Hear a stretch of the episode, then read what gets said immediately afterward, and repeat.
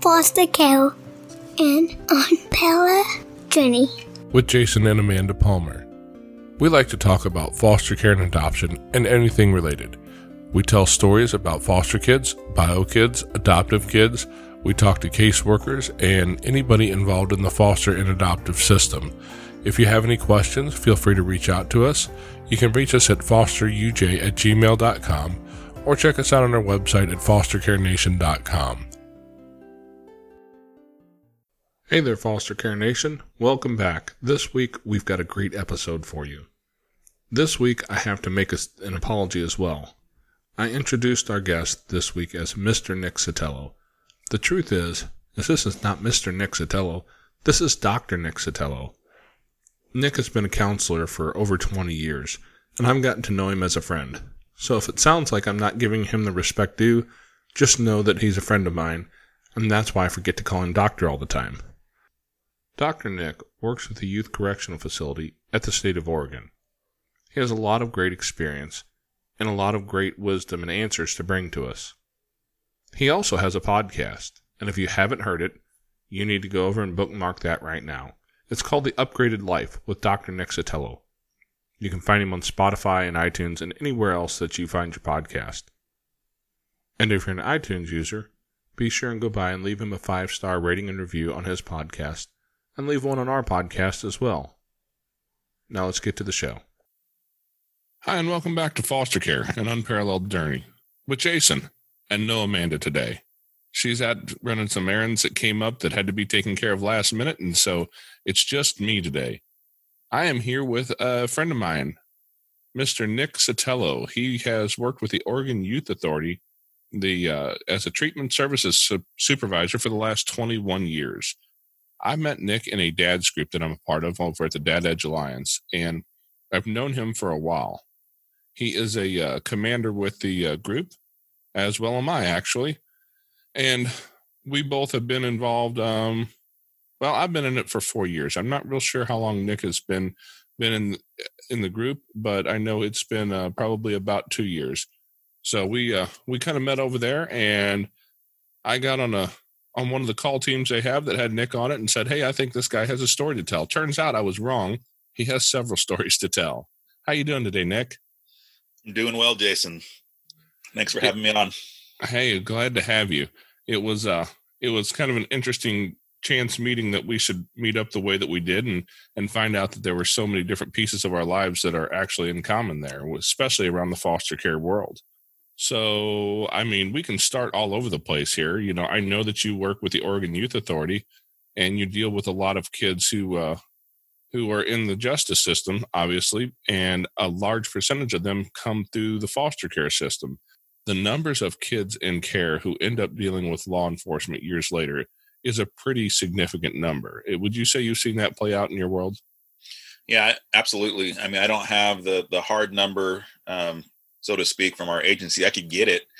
Um, I could tell you exactly how many kids uh, that we currently have in care and custody that have a foster care background, uh, but it's high. I mean, I, I would say it's at least seventy percent of of the the the kids that come to us at state level corrections at some point in their life have had an, an out of home placement and or a foster care placement Why do you think that is? Because again, I don't want to feed into any anything that any of the, the wildness that I've seen on the internet because everything's a conspiracy once you get on Facebook. But the truth is, is just that that happens. Sure. So why do- why do you see in your experience? Because I know you deal with some mental health issues there, and you get to to to really deep, dive into those uh, those lives pretty deeply. Why do you think that is? That that's that seems to be such a integral piece of kids who end up in uh, in some sort of state correction. sure and i'll i'll try to answer that question in in a couple different layers and the first layer is what we know or what the criminologists tell us about the factors that seem to be common amongst uh, people that wind up in, in corrections. So that's kind of where I'll start. So the question is, why do so many uh, foster kids wind up in corrections? Both the first level would be what we call juvie. It's usually county level um, juvenile corrections, and then you have state level corrections when the juvenile department goes in front of a judge and says, you know, we've exhausted the resources available to us in the city and county, and we're recommending a state level commitment. And then after that, if we aren't able to turn them around at state level youth corrections, and then a high percentage of adult inmates, adult offenders in Oregon, they call them adults in custody, uh, also will have, uh, you know, a foster care background. So where I want to start is just discussing what's known as the the, the eight criminogenic risk factors. And so this is what the the criminologists have have uh, fed back to us when somebody winds up in corrections. Uh, chances are they have a combination of these eight risk factors. So I'm just going to list them out for you, Jason, if that if that works. There we go. Go for it, man. Okay. So they have, you know, and, and just for folks that are that are watching or listening to this, my background also is in in counseling and mental health, and uh, I have a, a, PhD in counseling. So I'm going to kind of interpret these things um, in in the way that makes the most sense to me as a professional in the field. So the first criminogenic risk factor is labeled as antisocial personality or temperament. Now, this is where I'm going to qualify that is th- this is probably trauma and i know that you just had a um, a clinician on your show jason that talked uh, quite a bit about trauma and trauma informed care so if you have a traumatic background if you've been physically abused or sexually abused you're going to chances are that you're going to develop what in the mental health field we call a disorder right? So that first one says uh, antisocial personality or temperament. You know i'm gonna i'm gonna tell you to, to, disregard that label and just hear that this person has been abused and has has trauma active in their in their psyche. Does that make sense jason? That makes a lot of sense. Right. Um, and then because of that the next one is called antisocial cognition. So the way that they think right so there's kind of your your natural personality or temperament the next one is antisocial cognition again so if you've been abused you've been neglected, well, the way that you think about the world is going to be skewed, right? You're not going to see adults in the case of children, you're not going to see adults as uh, people that can be trusted because the adults in their lives, for the most part, have proven otherwise. Um, and then the next one is antisocial companions right? And so you, know peer groups who are these kids going to gravitate towards in their in their neighborhoods and in their schools and whatnot? Well they're probably going to gravitate towards other kids like them. Eh, is that their fault? Is that their their willful choosing? I'm going to argue probably not. It's just what makes sense to them given their their background and how they've been raised thus far the next one is is family stressors, and when you peel this one back, what you're going to find is um, these kids often have family members, people or, or people that are living in their house under their roof, whatever that looks like for them, that have gone to prison. Right. That's that's what we're talking about here in terms of family stressor. So um, somebody that's attached to them in a caregiver role uh, at some point in time themselves has has been to prison. So they call those the the big four. That if you have those, you know, uh, those four things active in your life, chances are you're going to run into the system at some point. The remaining four are kind of the things that may or may not be part of um, a corrections kid's background, but we'll take a look at them. Substance abuse, um, not much going on in terms of education, not much interest. They don't see the value in, in school or a high school diploma. Um, same thing. They don't they don't see themselves in a job or career so there's there's kind of low motivation for those things.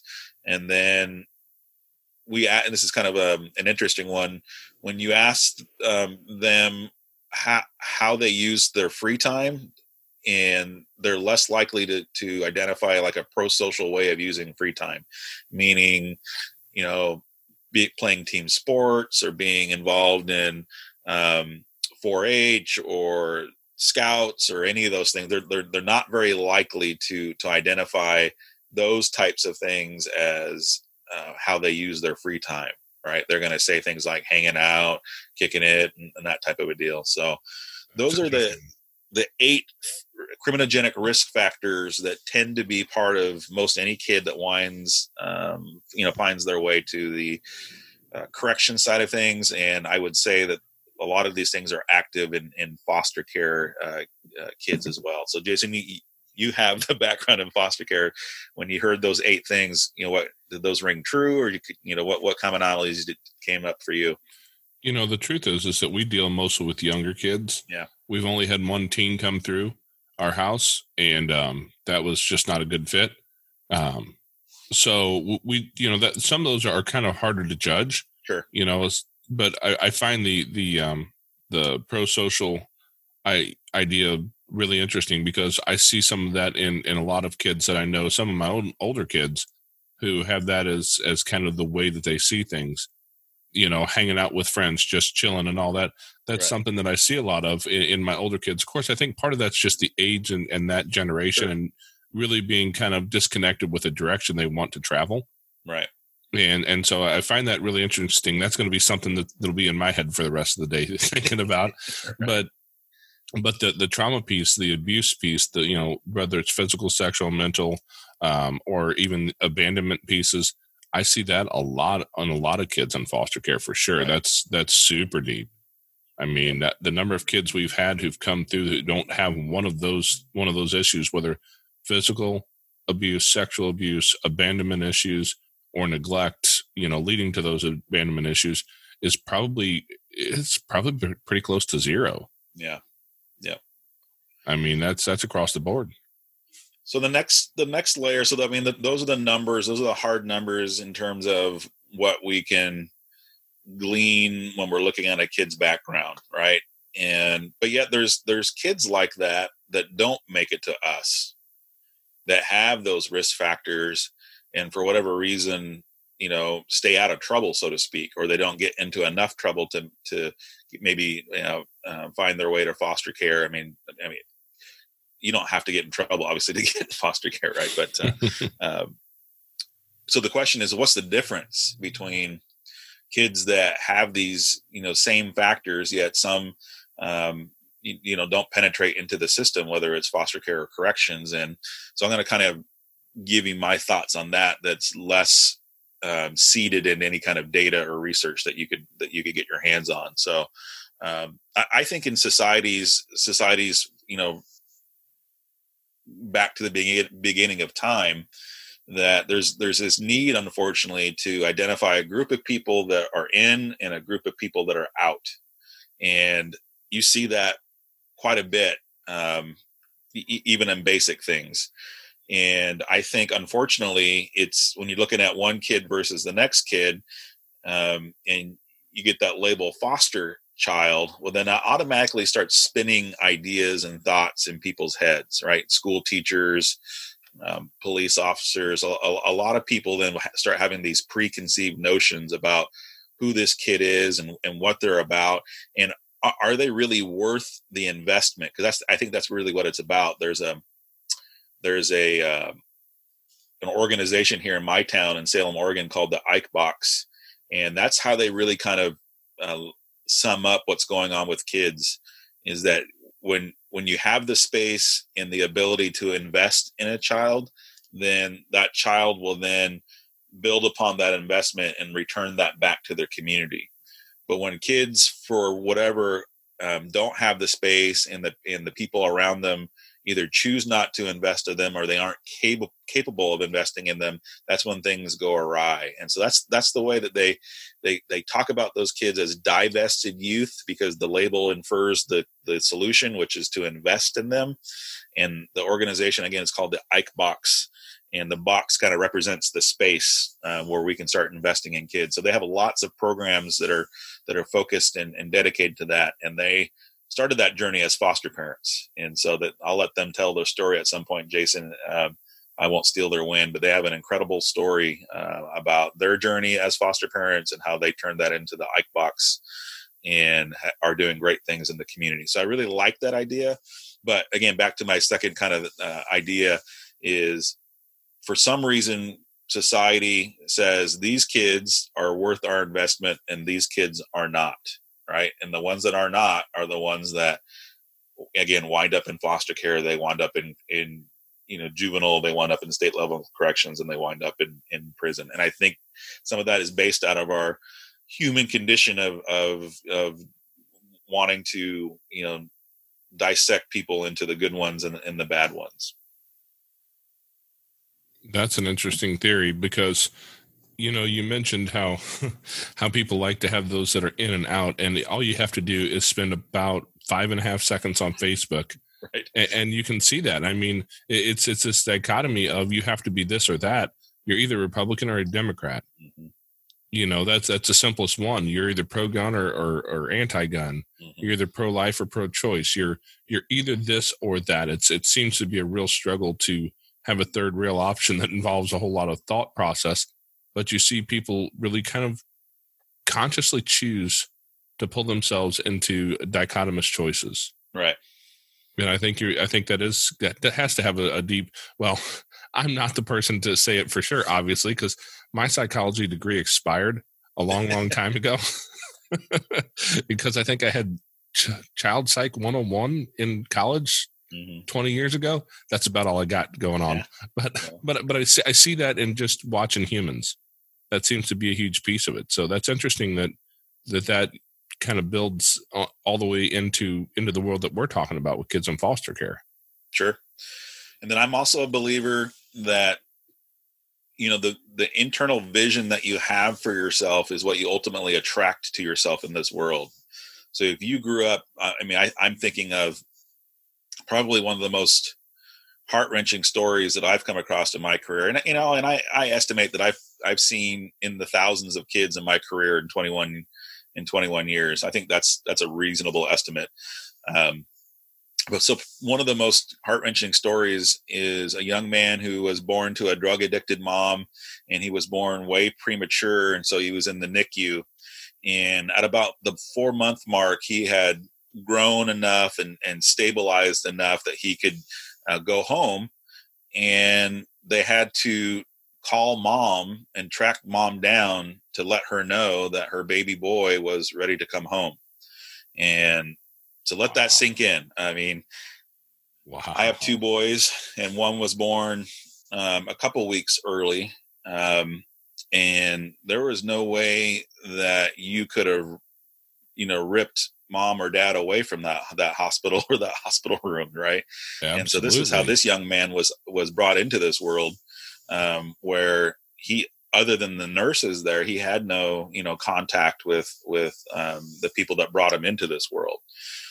And so that's the way that and, and by the way here's a fast fact. If you're if your first year of life is is done well well enough then your resilience for the rest of your life is, is pretty stable. Okay, but if your if your first year of life isn't so well, then there's there's not a whole lot that can be done to to boost your resilience categorically right and that's kind of a, a shocking you know statistic that we don't throw around quite a bit uh, because it's kind of daunting right um, it's kind of in the realm of the uh, uh, adverse childhood experiences uh, survey that's out there as well. But um, but your internal vision, right? So that's the way that you've been brought into this world, and then you have this messaging being pumped into you, right? Because when kids go to school as foster kids, everybody knows that, right? I mean, oh yeah, teachers know that, principals know that. If you know, if all of a sudden you show up and you're in the third grade, where have you been? Kindergarten, first and second grade. Um, so this messaging starts starts you know um, getting heaped on a, a young person uh, you know through their formative years of i'm less than i'm not like the other people my parents for whatever reason didn't care about me or whatever those things are then you start believing those messages and that becomes your internal vision. And then because of that that's what you start attracting uh, to yourself is this this you know dark version of yourself that um, really didn't have anything to do with you. It had, to, it had to do with with the messages that people you know put on you through through the early phases of your life. Wow, that's a little bit of a daunting thought right there in and of itself because you know we have a we have a little guy with us right now whose first year of life is the horrifying stories of the world, right? His um his mom was was addicted, well, still is to the best of my knowledge. Um, she's kind of a, a halfway family member, and his first year was really difficult. And I mean, to the point where at one year old, he had already been in our house probably for a quarter of his life. She would call and, and we'd go pick him up and he'd hang out with us, you know, while she was out doing what she does. But when he finally came into state care, the judge ordered a, a, a drug screen and they did a hair follicle test that goes back three months. And the list of things that he had been positive for were really high. Wow. I mean, I think it was it was weed, coke, heroin, meth, and oxys, and that was at one. Wow. And and as you probably well know, you know, a drug screen doesn't always catch that that single use, right? Right. So there was enough in his system to make it into a hair follicle of each one of those. That's a terrifying thought. Right. Yeah. You know, especially for a kid at one. And so, you know, I know his first year was difficult, but you know, probably a quarter of it was spent with us. It, probably just an interesting interesting case study for a lot of people, but kind of a terrifying, you know, number to to look at and think that that's that's his reality. That's a reality that we're stepping into with him. Right. So yeah, that that's an interesting story. I also want to talk. You know, Nick, I, we talked a little bit in the past, and and I know you had your own experience with a foster care system inside of your family to some extent. Sure. Um, do you care to talk about that a little bit? Yep. So I think all things being considered, I was lucky to um, I mean, I, I again, I don't want to um, demonize the foster care system at all, um, but yeah, I, I, I was spared being placed in the foster care because my grandparents at the time were able to take me in. I'm the oldest of all the kids amongst you know my family and whatnot, so. Um, my mom was a was a wild child. Um, she, uh, I, this, I think if I remember the story right, she uh, ran away from home when she was like 16 or 17 years old. We were in on the West Coast. I think maybe they were in California at the time, and she made it all the way to, to New York, and then made it all the way back to um, Colorado. And this would have been in the mid 70s, and got back to like I said the Midwest before she finally broke down and called home and and, and needed help. so wow, yeah. so she was she was the wild child. Um, lots of stories. And, you know, my my my family, my family of origin is is um, those criminogenic risk factors, right? There, there's lots of those things that are present in in our family. Um, adverse childhood experiences. You know, when I take that um, for myself, you know, I, I, I peg out in terms of um, high risk category. Um, so, um, I went to go live with my grandparents. My mom went into the military, and that was kind of the kind of the last hope that she was going to get go in the military, and then when she got out, she was going to take care of me. So she actually found her way to get discharged by getting married at the time, and got out of the military and, and didn't take. Well, I think she tried to take me back. Uh, that didn't really work out um, all that well, and I would have been maybe one one or two, something like that. Um, and then my little brothers came along. So I'm I'm born in '77. Um, my next brother was born in '85, and my next brother was born in '90.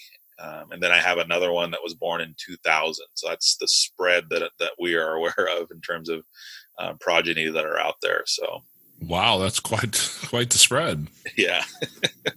so the other three brothers all um, at some point in time were placed in foster care.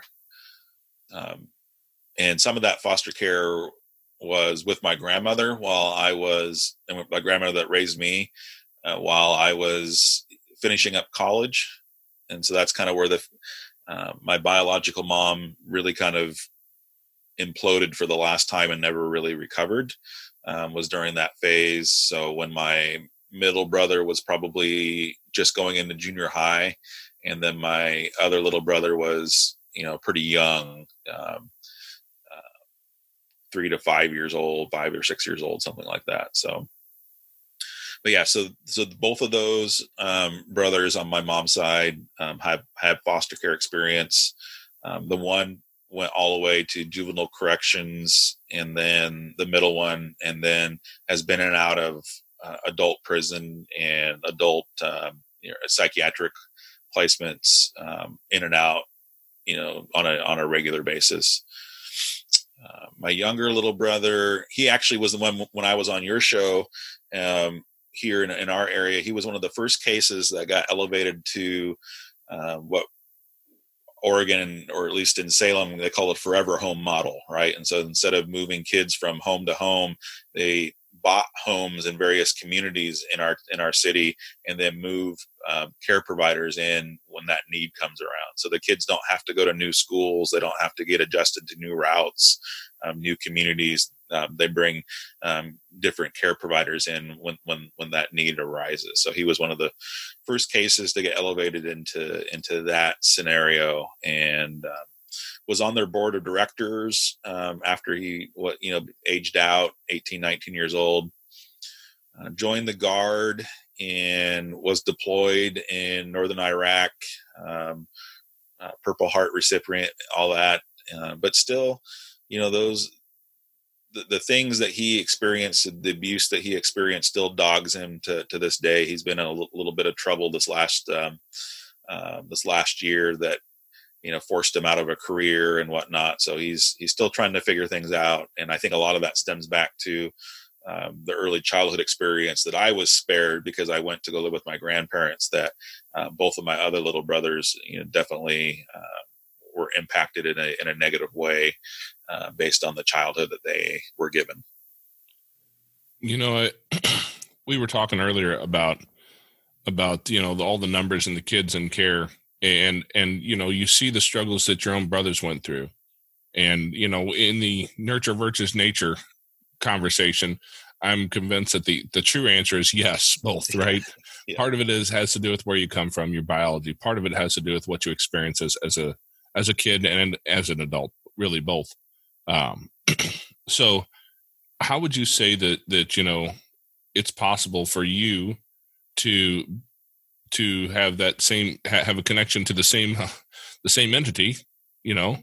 You're, you're dealing with corrections but from the other side when you both kind of came from the same place um, eh, do you think that your connection with your grandparents and then being raised by your grandparents a, a biological um, member of your family really stepping in to take care of that for you as a young kid did that really help you out a lot do you think you know, I, have had to sift through that because of the training and, the profession that I'm in. Right, you can't you can't be a counselor and uh, without doing your own work. So I, I definitely have been forced uh, multiple times to kind of sift through that and and wrestle with it and and come to some conclusions. So I definitely have that. I think it's a ever evolving project. But so yeah, nature versus nurture. Yes, the answer is yes. um, I think even within within you know sibling systems people are wired very differently right? And so you, you, can you can take somebody actually did a study about this where they take famous people like henry ford for example had sisters and brothers and they would um, recount things that he said oh this happened in our family or in my life or my childhood and then they would talk to people that were either uh, related to him sibling wise or close friends and they would say that never happened you know, I don't I don't know where where that came from. That you know that absolutely didn't happen. And so, um, so I think there is something that is unique to every person, even within a family system. I mean, I think about my pastor um, at one point in time, uh, who had an o- older brother, and you know, one really is kind of estranged from his family and really blames that a lot on his father. And then my pastor friend really saw his father as doing the best that he could and had, had a lot of grace and forgiveness for his father and therefore much closer to um, you know to, to his parents. And so you know i think the individuals in the family because of their wiring um, can can experience the exact same things and, and have very different conclusions um, of it purely because of the genes that they were they were handed. So in in my case you know just because I went to go live with my grandparents didn't necessarily mean that I didn't experience some of the same things, right? Because it was my grandparents that that were responsible for my mom as well, and so I definitely saw um, domestic violence. I saw, um, you know, I used to tell people that I'm cut from the same cloth as a serial killer because of the the psychological torture that I that I endured. And you know, I've seen Christmas tree full of lights going out the front door. I've seen Thanksgiving dinner go down the garbage disposal before anybody took a bite. I mean, I've I've seen some um, crazy things. Now, was I I wasn't necessarily physically abused. I can remember a couple times where maybe I, I got swatted on the face or, or the rear end. Again, I was born in '77, so these were weren't things that would have automatically um, caught the the attention of the authorities at the time. But you know, I, I was, was, also I was, born in '77, Nick, and I can agree with that. And my dad right. was a police officer, right? Uh, but I wasn't hit with objects. You know, I wasn't whipped with a belt or or those types of things. And um, and my grandparents were obviously older. They were born in 32 and 34, um, and so I was thinking about that other the other day. I think if my timeline is right, um, I'd be about my age now maybe a little bit older and taking in a, a, newborn. So I was I was having that realization the other day, the situation that my grandparents were in. Um, but you know, I you know I'm half Mexican, right, and so um, was grown up with a message that I'm a half breed Mexican that's never going to be you know amount to anything, and people are always going to be thinking that I'm stolen from them. And so that was kind of the messaging that was pumped into me um, in my formative years that just until about three or four years ago, I don't think I completely uprooted out of out of my my being. So, uh, but yeah, de- definitely saw some crazy stuff in terms of domestic violence. And uh, my you know, my grandfather was a powerful man. Um, he held uh, a position in, in federal government. He was a federal meat inspector, and you wouldn't think that that wields much power, but it, it definitely does when you can go into a meat plant and, and shut down operations right now just because you said so. And uh, uh, so he was a uh, vindictive uh, person. He was much bigger than me. Even you know, um, I'm only five ten. He was you know six two, and um, you know, I remember he used to. Um, you know, at the dinner table, he used to. Uh, his funny thing was to you know quote the bible but then put his spin on it because he was god you know? So he would train me up. He would say though i walk through the valley of the shadow of death he would point to me and he would say i would fear i feel fear no evil. Then he'd point to me and then i would say because i'm the toughest son of a bitch in the valley.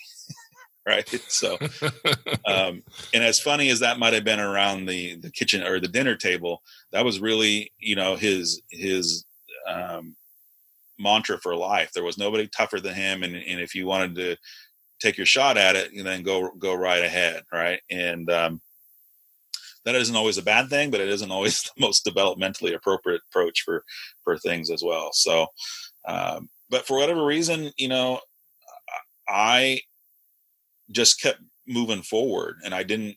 I my resiliency was was intact enough, or you know, I was blessed with it enough to to not have some of those things impact me like they did my little brother. Now they saw other things. They saw, you know, bio mom, you know, filtering through uh, boyfriends and husbands. And my mom was officially married nine times, as far as I can track. Um, myriad of, of boyfriends and and and you know drugs and parties and and all that kind of stuff. So that's that's what they um, were exposed to, where I didn't get exposed to to to that side of it. Um, so well, that's there Jason. that's quite the story. Yeah. It's, it's interesting though, as as you mentioned that, I think a, a lot of pieces of that kind of mirror the story that my wife grew up with. So you know, I, I've seen from the spouse side some of those effects. And it's interesting that, you know, in my wife's family, she grew up. I, I think her mom. I think she's on marriage five right now. Um, you know, but there was a lot of drugs, a lot of partying, a lot of that that same sort of stuff that she grew up in. And when you look at her siblings, it's interesting that the split that so many of them grew up with the idea that I will never be like that. I will never do to my kids what was done to me. Right. Eh, but there, there's one of the one of the siblings who's currently struggling with uh, with substance abuse, and as long as I've known him, he's been struggling with some sort of substance abuse. And most recently, it's really elevated into some of the harder stuff. Um, I think I think meth is the current mm-hmm. issue. You know that, and it's caused all those same sorts of problems. And I can't quite figure out. I can't put my finger on the one thing that that decides for a kid that I'm going to go against the my history instead of I'm going to continue my history. Mm-hmm. You know, and that's that's one of those pieces I would love to figure out because if you could teach that to a kid, right. if you could instill that piece, you know, and I don't know if that's the resilience that's the closest thing I've come to, but I, I'm not real certain if that's it. Yeah and I've you know, and I've seen that a lot too, Jason, in, in in my career, and actually, you know, and it was representative within the three of us, and you know, my brothers. So, um, it, when we when we parole a kid in our system, and oftentimes we're paroling them to an, uh, you know a lower level of care, and oftentimes like a residential care or in foster care. Um, if if a kid runs from from the program you know, more than half the time where they run to is home. Right? They're they're running back to to bio mom's house or bio dad's house. E- even when those homes were they experience their abuse, right? And and their neglect and um, so that was always that's always a puzzling thing. Like, why would you go back to the place where um, you know those people you know abused you and neglected you, abandoned you, and whatnot? And um, this is where again I get to throw you know theory on there and and give you my take on it because I've thought about it quite a bit, and a lot of it just comes out of what I saw with my little brother. So if if you take my middle brother, he got to see bio mom during a phase when things were actually pretty okay.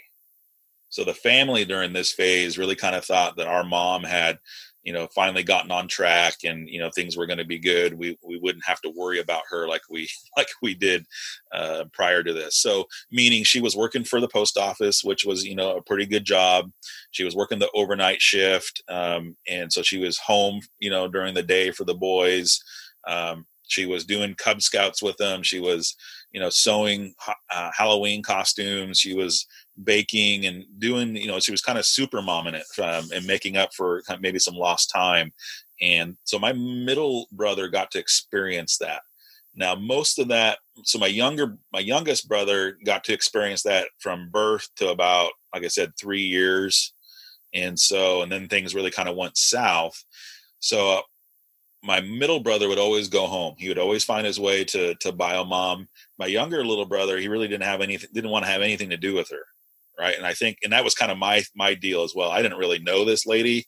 Like, she, yes, she was my my bio mom, but we really didn't have um, much of those experiences that would bond mother to child. But my middle little brother did, right? And so my theory there, kind of extrapolating from that to the kids that I see, is uh, I think if kids saw, you know, stable phases um, in, in a bio parent, that they they hold on to this wish that it'll it'll that'll return, right? And so that's where the that's where the the grace upon grace comes uh, oftentimes between a, a, child and, and, and a bio parent where things have gone wrong because I believe that they're they're clinging to this this future of when um, mom and or dad or mom and dad together are going to get back on track and then they can have the life that they once knew and experienced. Now if you didn't have that um, uh, exposure or you didn't have that experience then i think you're less likely to cling to that as ever being a possibility right? And so maybe you just you uh, just accept that way of life as what's normal. And that's another piece too. I think uh, oftentimes kids will um, come into our system and get exposed to lots of different um, perspectives and then they start thinking like like you mean this this isn't normal? This this what i experienced in my home isn't what what all of you experienced? And so then things will start kind of unfolding for them and we do see a lot of kids that will say as much as i want to go home I, I know that i can't. That that environment just isn't isn't good for me and it hurts me and i've got to be able to tell them that in a way that it, doesn't do damage or limits the amount of damage. But we do see a lot of kids that, um, not from a place of anger or spite or, or vengefulness, but just from a place of looking at it for what it is. I know that I can't I can't go back there, right? And so we kind of help them through that process and help help the families as well kind of accept that you know when this person gets out that you know they're going to go to independent living or they're going to move to a different part of the state and you know they're they're going to be enrolled in college and do these things. So that's what i see. That's kind of my my theory and take on how some of those things unfold. Wow that's really interesting. You mentioned something a little bit earlier i did want to touch on too um, you mentioned that there's a faith component in your life do you see that as being one of the things that helps helps kids get through their struggles? Because as you talked about that again you know it's interesting how much of that I've, I've heard similar things from my own wife that, that really just bear out that that story. And the faith component though how does that piece kind of fit into your life? And do you see that making a difference in the lives of, of kids that, that you deal with? Yeah absolutely. And that's that's another one of those facts that's hard to to dismiss is that when you have kids that are involved in a faith tradition, the likelihood of them um, getting into trouble is, is significantly reduced compared to kids that don't have a faith tradition. And it doesn't have to be, you know, any one religion, um, one organization. It's just what the numbers bear out that if you are connected to um, a, faith tradition, you know that that's a protective factor. And so again you know so my grandparents were raised in the 30s right or they're born in the 30s they're just coming out of the depression and they were the type of people that went to church because quote unquote good people went to church. That makes sense? So we were the we were the you know i went through a long phase of going to church sunday mornings but again like i said um, my grandfather let us know who God was, and right, and he, he you know, and he, he would bless us with his presence every day in in, in his house and in, in him, right, and so uh, there was a lot of mixed messaging for me around that, like you know, I'm, I'm reading about and listening Sunday school, right, the felt board and all that kind of stuff growing up, um, but then I would get a very different take um, about um, who God was and um, you know what what the power of prayer really was like if, if there was a god and if prayer worked why do i why do i endure these types of things? But for whatever reason we i uh, kept going to church you know and, and from through my middle school era church was a, a, a way for me to play basketball organized basketball um, and kind of organized basketball when the community um, uh, opportunities were winding down. Church league basketball would, would kind of be um, in full force there, and so that's kind of one thing that that kept me going. And then I went to Christian schools um, through this as well. Um, except for one year, I went to public school, and so you know I did. I was immersed in in in church in in the Christian tradition, and I think because of that, I was exposed to again. Um, you know, in my in my high school years, I didn't spend a whole lot of time at home. So my my grandfather um, left us on Christmas Eve in my freshman year and never came back. And so um, I really didn't spend a ton of time at home. I was, I was, you know, basically adopted by another family, uh, spending as much time with them, dinners with them, vacations with them, and and whatnot. And uh, and once I got my car, then I was kind of on my own and and, and whatnot. But um, but I would say, yeah, that um, you know when I look back on things in my life where they it could have went very different in a negative way. Um, I, I, really can't attribute that to anything that I consciously did. I attribute that to, um, you know, the, intervention from um, from God and people that had to have been praying for me and whatnot. Because it wasn't because that was the decision that I, you know, thought was best. It just didn't ever unfold. Um, you know, and there's some things that um, where when I came into work, you know, as, as a fresh into the career, I was 21 years old and I had five kids that were older than me uh, because of the way our state works in Oregon. And just listening to the things that they were into and the things that they were doing were some of the same things that I was into and doing. And so I kind of, it was kind of a, a wake up call that I could have easily been uh, here, you know, at MacLaren, which is our youth correctional facility in Oregon, the biggest one. So, uh, but yeah, you know, faith did play a role um, for sure. And um, yeah, I'll leave it at that. How do you how do you message that to a kid that you know there's something bigger out there? Whether that's you know uh, your religion of choice or or some other form of spirituality you know how, how do you message get that message into a kid that to where they can understand that there's something bigger out there? And do you think that's the the piece of that of that uh, faith-based component that helps kids get to the place in their own head where they think there's a reason for them to go out and do the right thing? Yeah and it, it's it's consistency and this is where action speaks louder than words. So you have to you have to expose a kid like that to as many things as possible because it's that it's that repetition of exposure um, that by the numbers something's going to click or catch. But this is where i'm talking about um, the investment model where um, if even if in a, in a well-meaning system you know we give two or three opportunities for investment two or three exposure points and if that doesn't click with the kid then we throw up our hands and say well that's not gonna nothing's gonna work for this kid. Well i mean you're dealing with a kid that needs to see it before they're gonna believe it right? And so you have to be prepared to do the long haul investment and exposure. So like in our system uh, our our facility has almost 400 volunteers that are active meaning that these are people from that are coming in to spend time with these kids and they're bringing in you know their life experience. And i remember we had a guy who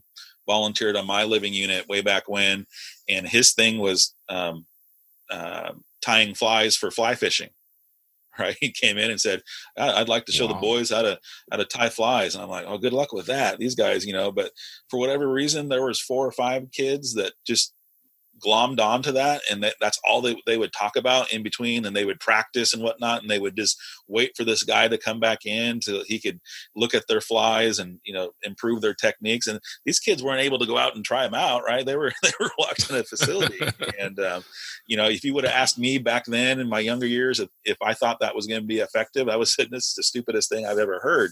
But now in my you know 21th year i get what's going on there right? Is that you, you never know what's going to work and you just have have to keep exposing. You have to, it's the repetition, and we're we're we're working ourselves out of a hole with the kids too. And this is for my staff. I I try to um, paint that picture for them. Right?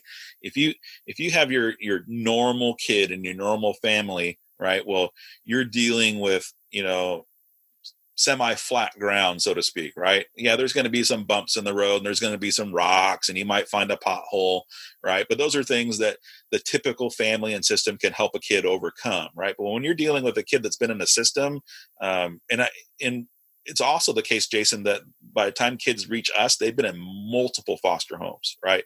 You're talking five plus. The the highest I've heard is 33 different placements, right? By oh, the time wow. they came to us. Yeah. And so you're not dealing with flat ground, right? You're dealing with with your the, this kid's in a hole, right? And our job is to to bring the kid out of the hole just to get back to flat ground, right? Because that's where the the, the work can actually occur. But again, a, a, a kid's so far down in the hole, and he'll fight you or she'll fight you. She'll they'll fight you to stay in that hole, right? Because number one, they don't know what flat ground looks like, or number two, they've given up on it long ago, right? And so that's that's a hard lesson for for people doing the work, at least on our you know the facility, to realize that you know that. Uh, but the only thing that will get a kid out of that hole is that commitment, that repetition, that constant exposure to like what you were saying this world is bigger than this you're only 16 years old right and th- this society will keep you alive till 80 years old you're 16 you're going to be alive till you're 80 right there's a there's a lot of uh, time to go um, for you to to for you to be uh, relegated to this concept that you're always going to be in this hole it just doesn't have to be but you've got to show it to them you can't just you can't just expect them to to get there on their own. Um, it has to be shown to them. You know, you mentioned a couple times the uh, the community involvement. Yeah. Um, you know, having a family that that kind of supported you as you were going through your teen years, and then people coming in and working with some of the kids in in the the youth facility there. And you know, I have I have a couple of friends of mine who uh, one of them my dad met professionally as a police officer. His mom called the police department and said, "Come do something with his child before I abuse him." And my my dad happened to be the cop who showed up that day, and he talked to him. and And the thing was, he came from from a hard place. You know, his his dad wasn't involved. His dad had some some issues, and um, and my dad got a hold of him and got to talk to him and found out he liked hunting, he liked fishing. You know, we're here in the Midwest. That's kind of a a popular thing. And my dad was grew up doing those things, and and I grew up doing those things with my dad. And he said, "Hey, you know, get your stuff together, and I'll take you with me."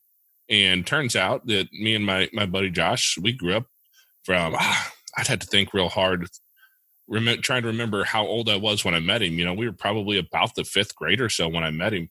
And today I can I can take you right to his house. You know, he's he's now married. Um, he's he has a good job. He actually became a police officer for a little while himself and you know but he decided that wasn't the line of work he wanted to be in and he's been in the construction trades for years he has three kids of his own two boys and a little girl and his life is completely turned around and i've seen right. the difference that that i can trace back to that moment where he met my dad right. and i've got another friend of mine who we grew up across the street from and i knew i knew little stevie from the time he was little stevie right he, doesn't answer to stevie anymore but uh, you know, he he him and his family moved out of state, and his parents had a divorce, and they had a lot of issues. I don't know all the details exactly, but I know that at a very young age, uh, before he graduated high school, at some point, he ended up out on the streets. He was running with a gang down there. Um, he was you know using and selling and all that. And he showed back up at about he's probably about 18 when he showed back up at, at our house one day and said, Hey, I got myself in some trouble down there. I'd like to try and turn my life around. And my dad took him into our house. And today, if you search his first and last name on Google, you will get a picture of him. He's somebody in his world of work. Um, he's, you know, he, he's got a lot of, of things that he's done now. And, you know, most notably, he raises his own family and he has his kids, um, a little boy and a little girl. And he's, he's a great dad now and completely changed his life around. And I will I think that you can look at back at that and see that the successes they've had can be directly linked to a member of the community who reached out and said, "Hey, why don't you come over here? We're going to love on you a little bit. We're going to show you a few things. We're going to just just treat you like a human."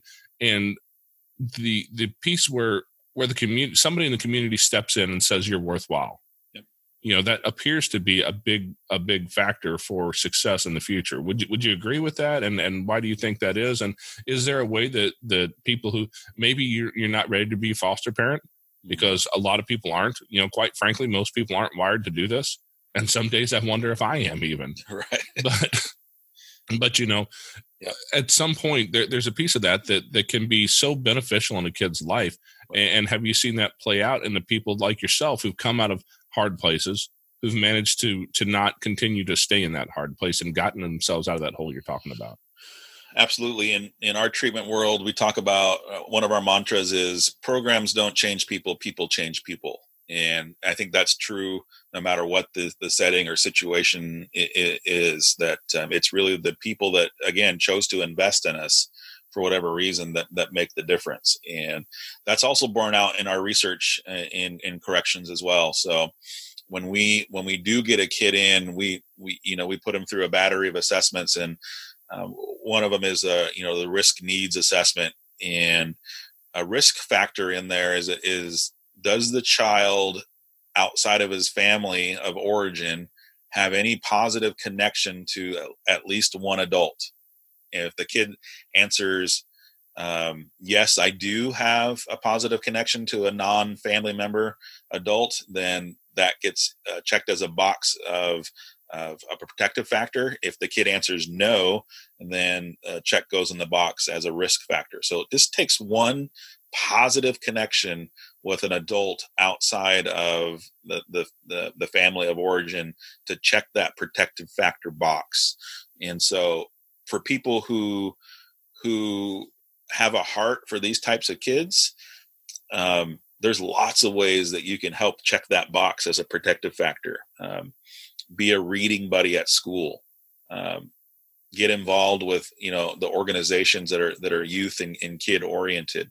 Uh, maybe maybe you can't be a foster care parent but can you do can you do some respite care? I mean can you come in and and white knuckle through a day at a you know at a, at a foster home so that the parents can can can do what they need to do get away get some time away?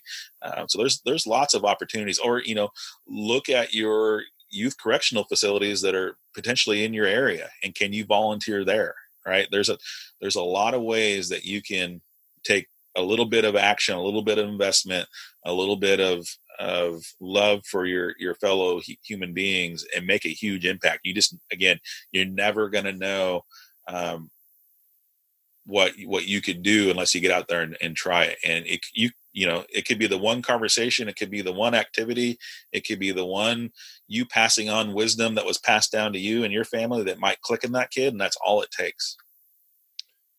You know we talked with a gal rebecca brett from stable moments a while back and she has an equine therapy program that she's been running and she's she's actually kind of um franchising that out at the moment and that was one of the things we talked about is she's noticed that the equine therapy where it's very helpful in a lot of ways the horses don't seem to be necessary. And she she's looking at exactly that idea right now is finding ways to connect with a kid regardless of what they're connecting around. As long as you're connecting with the kid, I think that's that's a huge piece. Yeah. And my theory there, Jason, um, and this is where I'm, you know, I'm responsible for theory. Um, because when people come around us, they want to know, you know, what we're doing you know what what's our intervention based in. And so so here, here's my best answer right now is i'm i'm i've always been a fan of attachment theory. So that's a whole discipline within the field of of counseling and psychology. And you know people like erik erikson kind of on piaget were on the front end of um, breaking life development down into stages in, in attachment theory. But um, i won't i won't go uh, too deep into that, but he, here's what here's what I think is happening, or what needs to happen. Um, basically, what attachment theory says that people need secure attachment in order to have successful lives, right? And secure attachment comes from uh, being able to have positively predictable parents meaning when i'm hungry i'm going to get fed when i'm hurt i'm going to get help when i'm cold i'm to somebody's to help me get warm those types of things. And you can you can have you can predict that in a positive way right? So that those are some of the building blocks for um, secure attachment. Now it's pretty easy to tell that kids that wind up in foster care or kids that wind up in the, the juvenile justice system um, don't have secure attachment. And when you don't have secure attachment, then your outlook on yourself and the world um, is negative, right? Um, I must not be worthy of being protected uh, uh and helped and, and cared for. And, and, I can't trust this world um, to do anything. I always got to be on guard. I always have to be vigilant. People are always out to get me and take advantage of me. Um, and those are all, in my opinion, products of um, something other than secure attachment. And again, I won't get into the different um, other forms of attachment.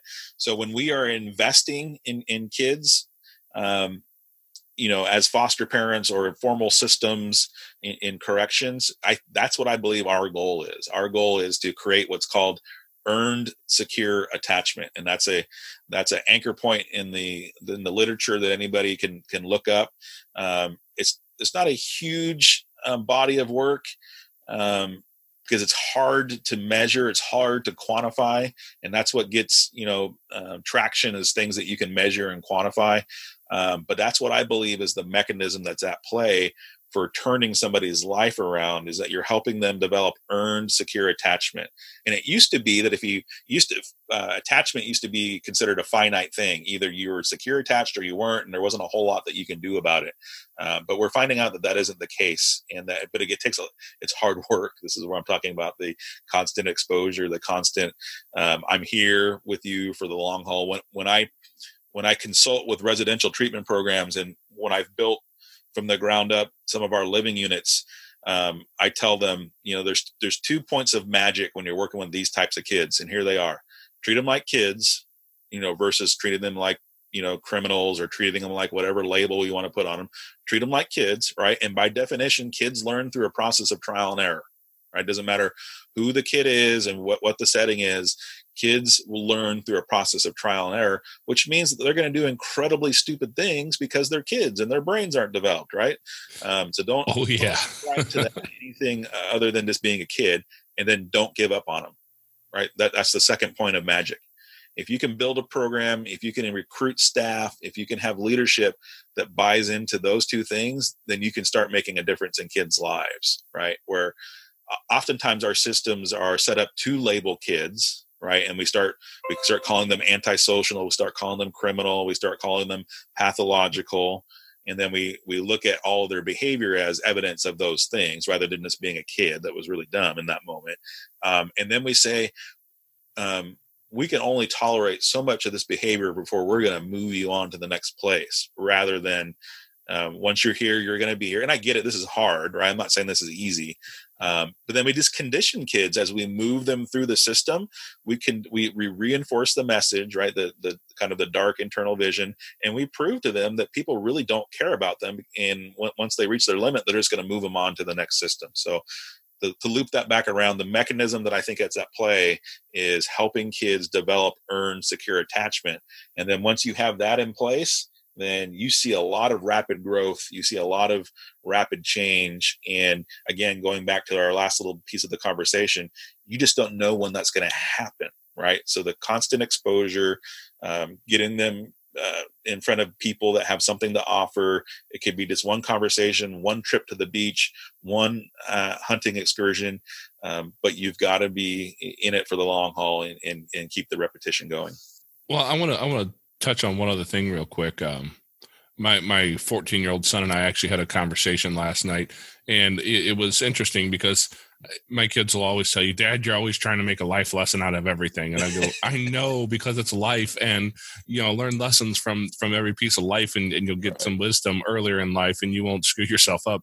But we right. were talking about character and having character and you know how that's so important for future success. And uh, kind of going I have my own list of things that I try to to instill in in kids. You know there's some things that i think just for me make sense that this is the most beneficial things that you can have. You know simple things like the ability to be honest to, so that you can build trust with people. I think that's important. And uh, you know the just the ability to to take what you have in your life and reach out and help somebody else where you can. That's another thing that's important. You know you're you're putting putting the yourself out there to to change the world in a in a better way and i think that that helps that that bigger than you mission become developed in your own mind. Um, how would you say, or maybe the better question is, what character qualities do you see are are that you can instill in a child that that will best serve their future? Sure, yeah, and I I built a skill building curriculum um, from the ground up, and so it's those things that I think are are are universal and, and, needed, and that the kids that wind up with with me in my care they don't have right. And so, um, uh, the curriculum is called Nexus, and it's got four components. So here it is. Um, um, it's balance, believe, contribute, and excel. Those are the four components. Um, and then each in each of those components, there's um, distinct skill sets that that um, that you know are filed under there. So so balance is that ability to handle um, stress in your life, right? And so you have to you have to be able to to understand yourself.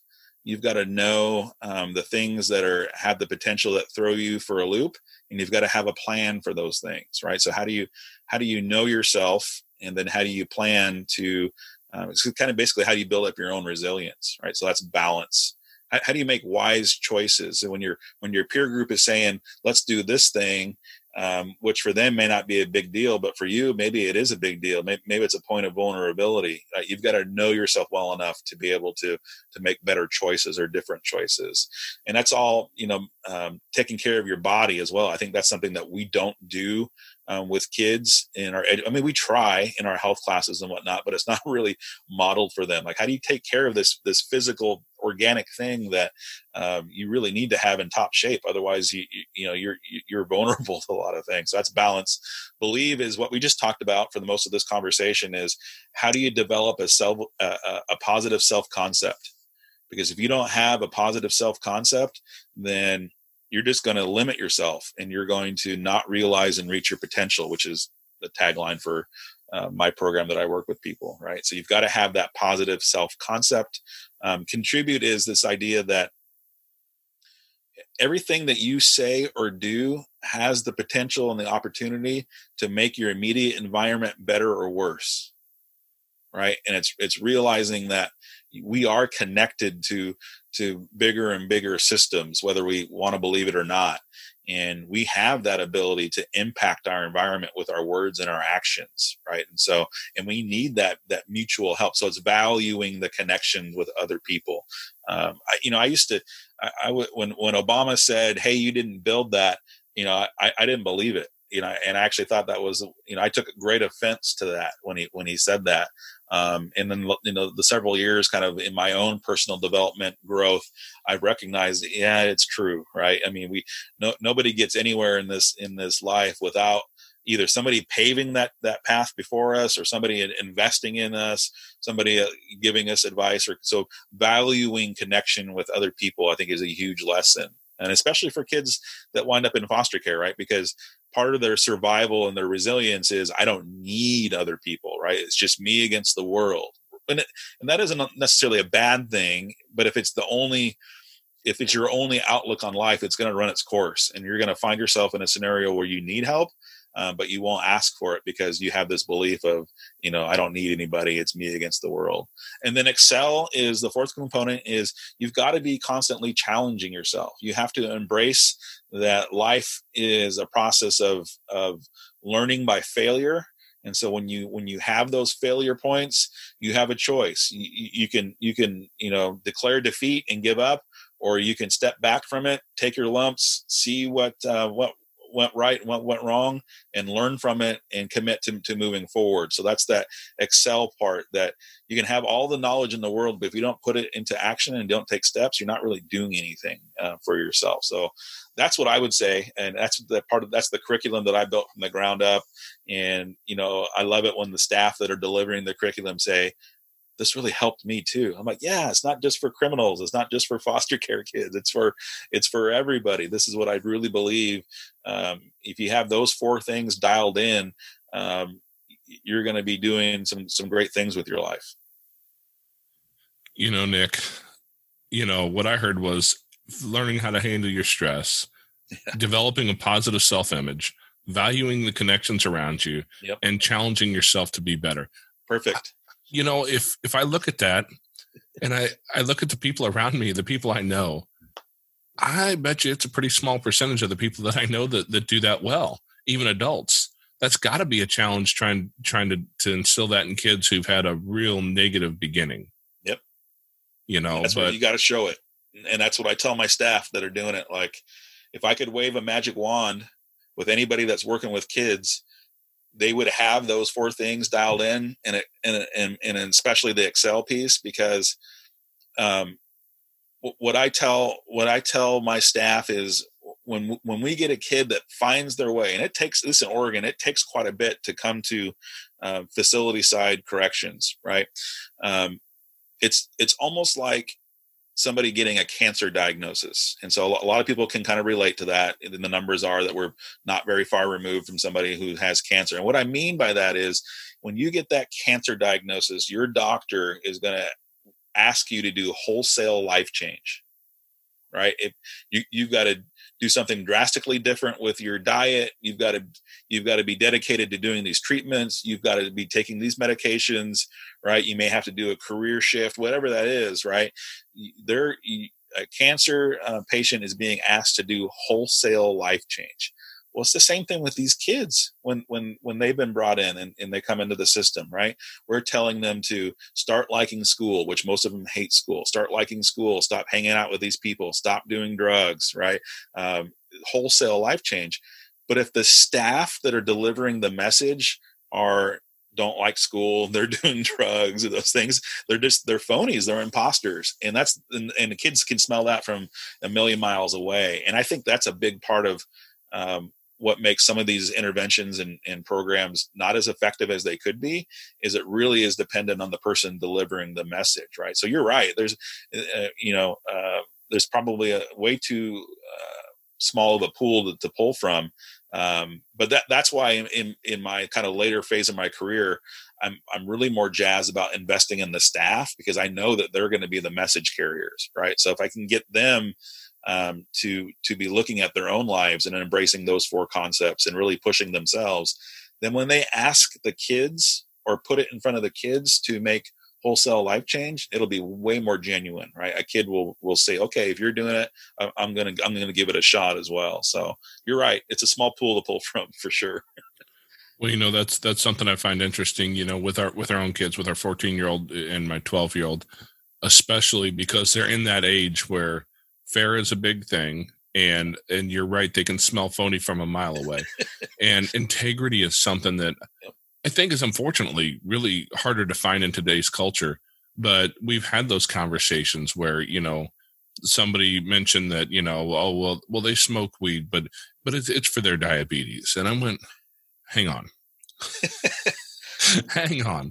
Yeah. you know uh, weed for diabetes doesn't make any sense to me. It's going to give you the munchies and then you're going to eat probably something really unhealthy, which is going to be really bad for your diabetes. Right. And the thing is, is it was a family member who who they have some some real connection with, and so it's really easy for them to believe that. And my words have zero effect unless I can look you in the eye and say, "Look, bud, I am the guy who always tells you the truth." I am the guy who will tell you you're ugly and your mom addresses you funny if you're ugly and your mom addresses you funny, right? Like I will tell you the truth even when it hurts because it's the best thing for you and without having that integrity in the relationship first nothing i say can can make a bit of change. Right. and that that's been a lesson that i've had had to really learn with the kids you know through experience and over time because man they they just they won't hear you if they don't believe you. They're in that hole right? What they've never been able to trust and believe adults. Why why are they going to trust jason just because he says you know just because he says so right? They have to experience it. They've got to see it. Yeah and it's it's been that that long term experience that we've had where where I've been always, and and this probably goes back to my childhood, and you know because I was raised in in kind of a in a church that that believed that every mistake you made would send you immediately to hell, mm-hmm. and so it's kind of a, probably a fear based thing. One of the few fear based things that turned out positive for me in my life is that I believed that you know 100% honesty and integrity was something that you had to have if you wanted to keep yourself out of hell, mm-hmm. and I built that as a young kid. And so today, like if I have something to say, it's not going to be a lie, and people know that. I, I do some training with my work, and um, I had one particular guy who uh, who I trained for a while, and he just wasn't working out. He had some issues, and uh, he didn't want to be there. And when I told I told the boss, I said, "Look, I'm done with this one. You know, sorry, but I can't do anything more. We're not going anywhere." And they called him in to, to let him go, and and the first words out of his mouth was, because it was he was a, a younger um, black guy, and he says, "Well, Jason's racist," and you know that can be a big thing, right? That could be dangerous in any corporate setting, in, in any kind of company. But the the boss immediately laughed because they know me, they know me well, and they know that that the level of my honesty and integrity, and they also happen to know that we're a foster family that you know I don't fit any real racial profile. Number one I'd have a hard time being racist against somebody because I I pick out the character qualities in my face and you'll find five different races there maybe. And and our family also is so so dang colorful and they know that they've seen that over time. And they know who I am at heart and they believe in the integrity of who I am. And if they ask me a question I'll tell them the truth. You know I'm not going to lie to save my own skin. I mean that's that's the worst thing you can do. It could because you once you build that people believe that about you and that's something i try so hard to build in kids is that honesty and integrity piece because i don't think with without having that as your foundation i don't know if any of the rest of it will really matter because the kids just won't hear it. Yeah. that's that's been a strong thing in my life.